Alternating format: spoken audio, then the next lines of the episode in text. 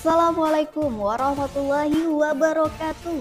Berjumpa kembali dengan Narasi Podcast bersama saya Anita Yulianti. Narasi Pos cerdas dalam literasi media, bijak menangkap peristiwa kunci. Rubrik cerpen dan cerbung. Tirai Emas oleh Afiah Rasyad, kontributor tetap narasipos.com. Sinar kekuningan mentari pagi menyapa ruang berukuran 586 meter itu. Warna hijau lebih cerah dalam terpaan kilau cahaya. Sementara daun pintu lemari berukiran demak terbuka keduanya. Sepasang tangan dengan cekatan mengeluarkan seluruh isi barang yang tersimpan di dalamnya. Banyak sekali tumpukan pakaian, selimut, spray, taplak, dan tirai aneka model. Nafas berat terembus ke udara. Kekesalannya membuncah tatkala ia meminta tirai baru pada suami tercinta. Tapi tak jua hadir di depan mata. Kesibukan selalu membelenggu belahan jiwanya. Sampai-sampai urusan tirai tak digubrisnya. Elok, wanita paruh baya yang dikuasai kesal itu bukan tak mampu membeli tirai baru. Namun, dia tak mau anggaran belanja rumah tangganya berkurang karena harus membeli tirai. Tumpukan baju, spray, selimut, dan tirai itu teronggok tak berdaya. Tak ada satupun dari tumpukan itu yang kusut atau warnanya pudar. Semua masih bagus dan sangat layak untuk dipakai. Namun, keinginan memiliki tirai bersurai emas tak dapat ditahan. Kekesalan demi kekesalan menggunung di hatinya. Sudah tiga bulan ia mengajukan pada suaminya, namun tak membuahkan hasil. ART elok masuk kamar setelah mendengar panggilan majikannya yang tak perlu pengeras suara. Tiga keranjang besar ikut masuk ke dalam kamar ber-AC itu. Dengan cekatan, sang ART membantu majikannya memasukkan barang yang masih mau dipakai ke lemari. Sementara sisanya ia masukkan dalam keranjang besar itu. Tiga jenis tirai yang masih bagus warnanya terdiam di sudut kaki ranjang ukuran king size. Dengan hati-hati, Kana bertanya, "Tirai itu mau buat ganti juragan? Mau diganti yang mana?" Secepat kilat, Elok menoleh pada ART-nya yang dianggap lancang. Kilatan netranya menusuk Kana tanpa belas kasihan. Kana hanya bisa beristighfar dalam hati. Itu tirai sudah lama, tak layak dipakai di rumah ini.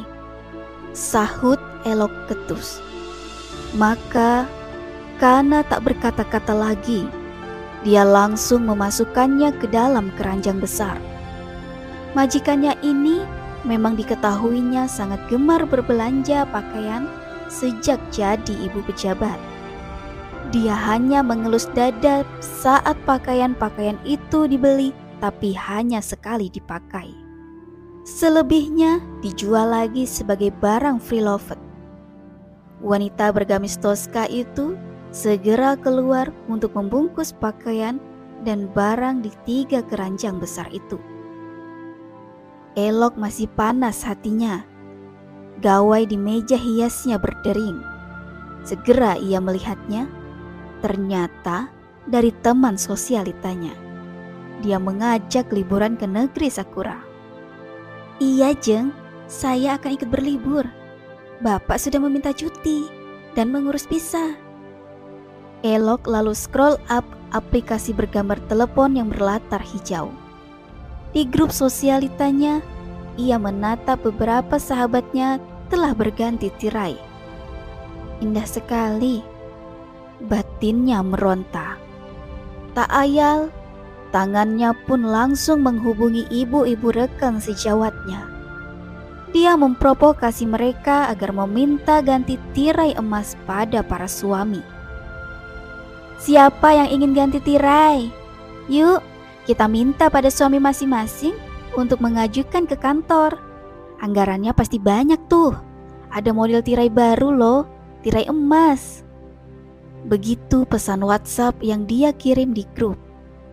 Dalam hitungan detik, beragam balasan muncul para istri pejabat teras itu sepakat. Bahkan, mereka ada yang sampai kirim foto aneka model tirai emas lengkap dengan harganya. Senyum puas berhias di bibir Elok. Dia menuruni tangga dengan sumringah. Sebentar lagi, tirai di rumahnya akan berhiaskan emas. Setelah kepulangannya dari Jepang, tersiar kabar bahwa pengajuan tirai emas senilai puluhan miliar telah beredar. Bunga-bunga langsung bermekaran di relung hatinya. Bayangan tirai emas terpasang di setiap jendela rumahnya menari-nari di pelupuk mata. Modelnya pun pas dengan yang diharapkan. Teman sejawatnya memang pandai dalam memilih model dan motif. Dia tentu tak akan malu saat arisan sosialita di rumahnya. Karena sebentar lagi tirai emas itu akan datang. Elok memberitahu ART-nya. Karena hanya diam, tak mampu menjawab.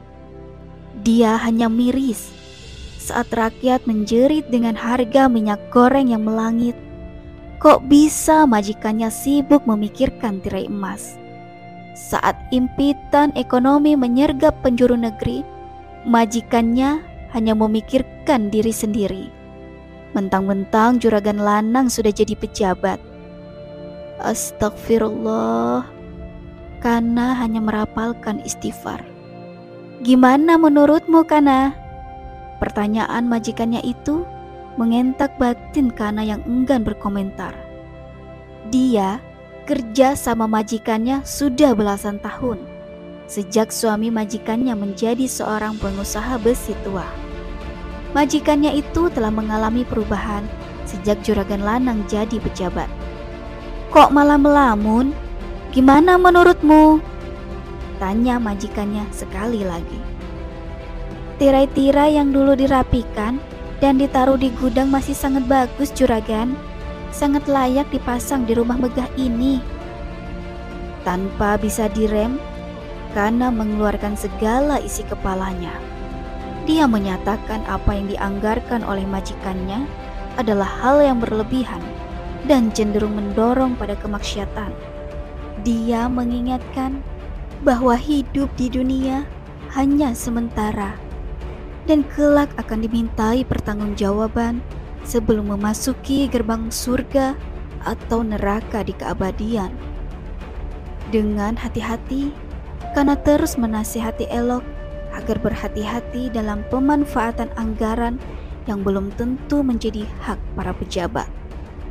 Kana pun mengingatkan bahwa kelak semua harta akan dimintai pertanggungjawaban juga.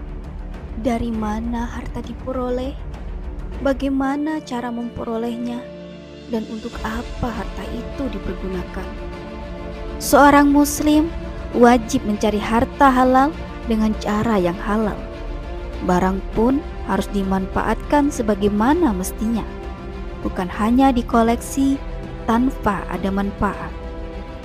Kelak, semua itu akan dimintai pertanggungjawaban.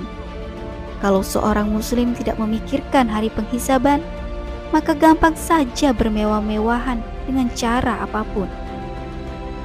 Tak cukup di situ, karena bahkan menggambarkan kondisi rakyat yang dibelit permasalahan super komplit.